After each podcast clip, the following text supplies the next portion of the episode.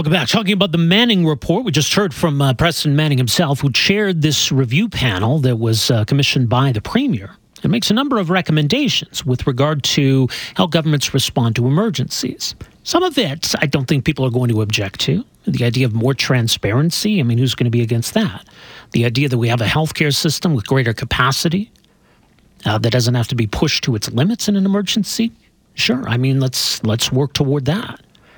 Uh, some of it's already happening, as noted. The changes coming to the Public Health Act uh, that will make it clear that uh, the government, the cabinet, is in a position to make these decisions in a public health emergency.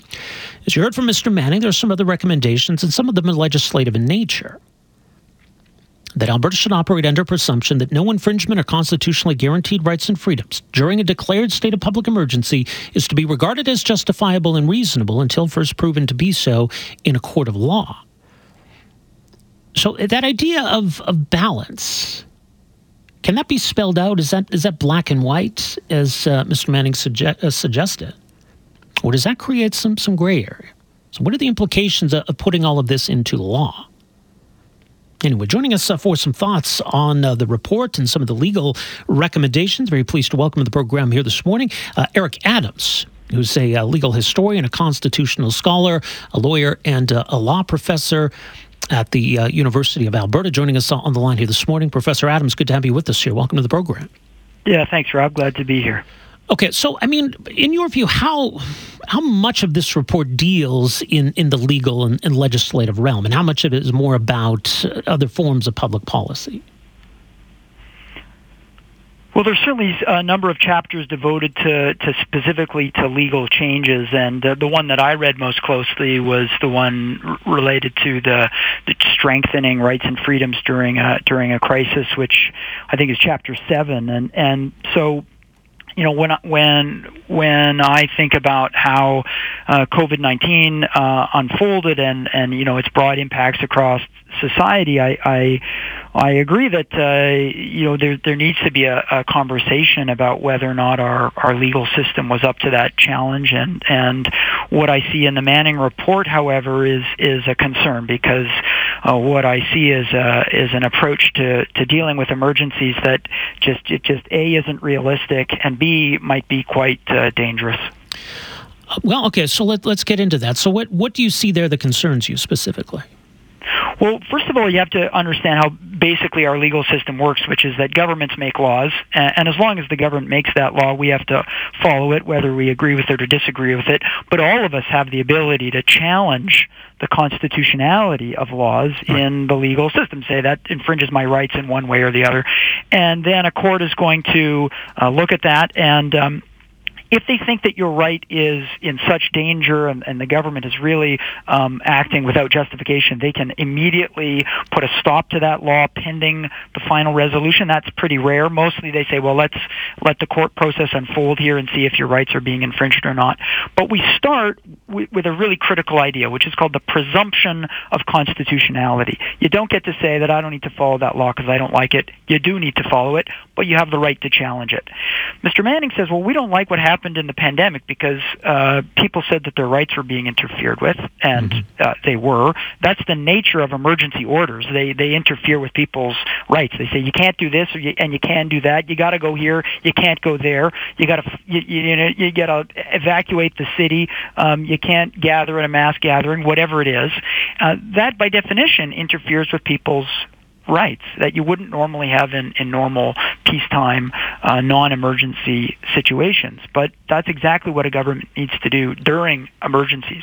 Mr. Manning's report says, well, if any of those orders during an emergency interfere with, with anyone's rights, which, by the way, they always will, uh, then a court has to stop that law from operating until the government is able to prove with evidence, with affidavits and cross-examination and hearings, uh, that that law is justified. So we've reversed the presumption. We say that anytime an emergency order interferes with a right, by definition, they basically will.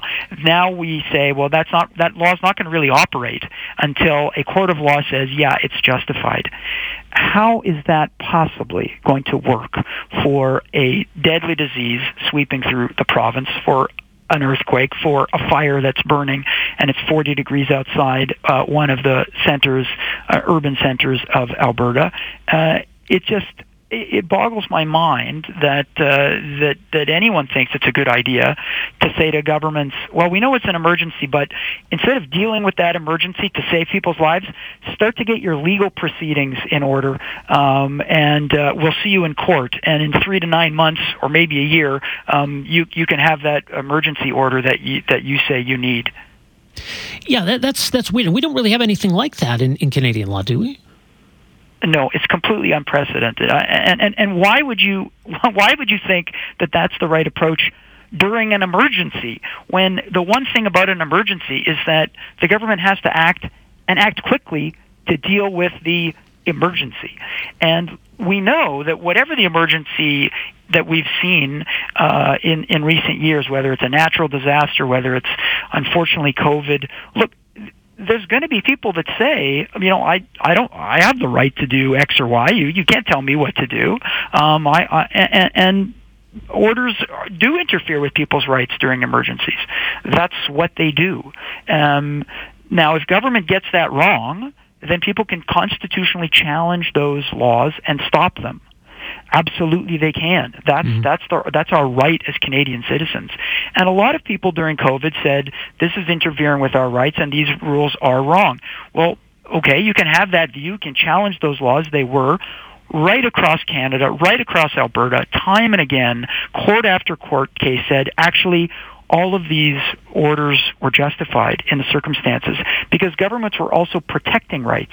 Yeah, yeah, your your rights were being interfered with, but if they didn't, you know, fall out of the sky. They were saving the healthcare system. They were keeping people alive. They were they were dealing with an emergency that had a purpose of protecting lives and property.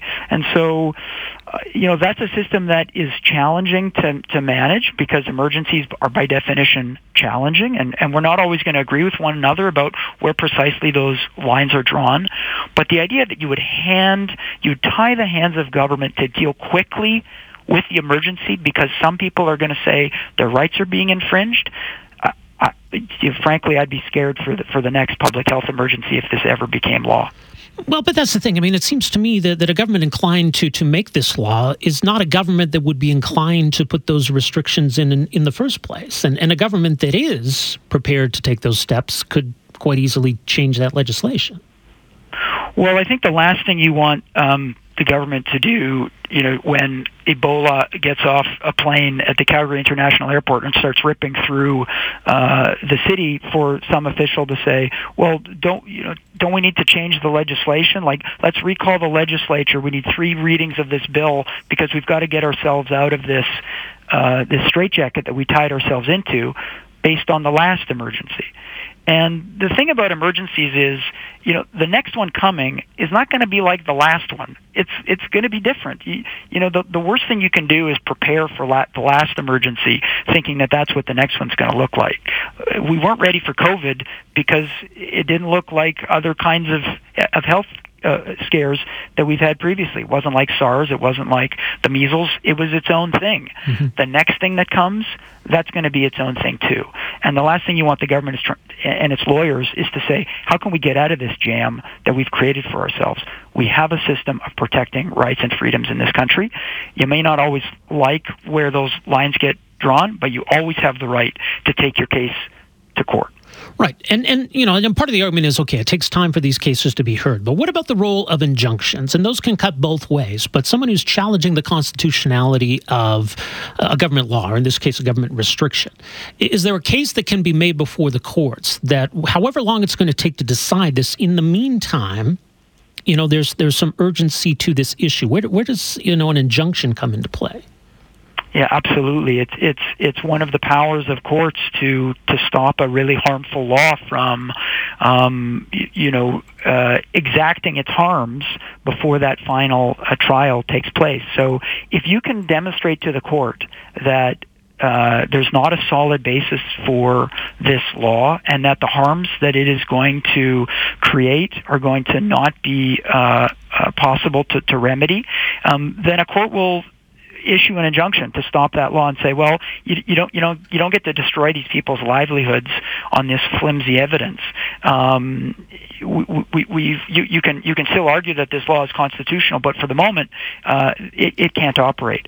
But a court is going to look very hard about whether it should do that. Mm-hmm. And it's going to only do that in a situation where the person making the legal claim is able to demonstrate that the harms tremendously outweigh the benefits of that law and the presumption that basically we've got to be able to trust governments to make law in this country. And I know some people say, well, we shouldn't trust governments to make law, but then what is our democracy? You know, if we're going to pull that thread out and say we don't, you know, we don't need to follow any laws until a court tells us otherwise, then we're really, I think, removing one of the foundation stones of, of how we govern ourselves. We elect people to govern. They make hard choices. In emergencies, those choices get really hard. And of course, people are going to disagree with them. But we have to live in a society where the law is the law. Otherwise, we're in trouble. Yeah, and I mean, courts need to interpret the question of balance or whether a response is proportionate, but I mean, it is inherently subjective. And I put the example to Preston Manning about we saw in, in the summer with forest fires. There were some cases where you had individuals who, who didn't believe that the threat was real or, or just felt that the closures had gone on too long. And they were, you know, saying, look, this, this road closure, this town closure, it's violating my rights. But I don't think people would see that as reasonable as maybe some of the disagreements about, you know, indoor dining or churches or whatever. But I don't know. Is it possible to enshrine in law? Here's what the right balance is in all of these situations.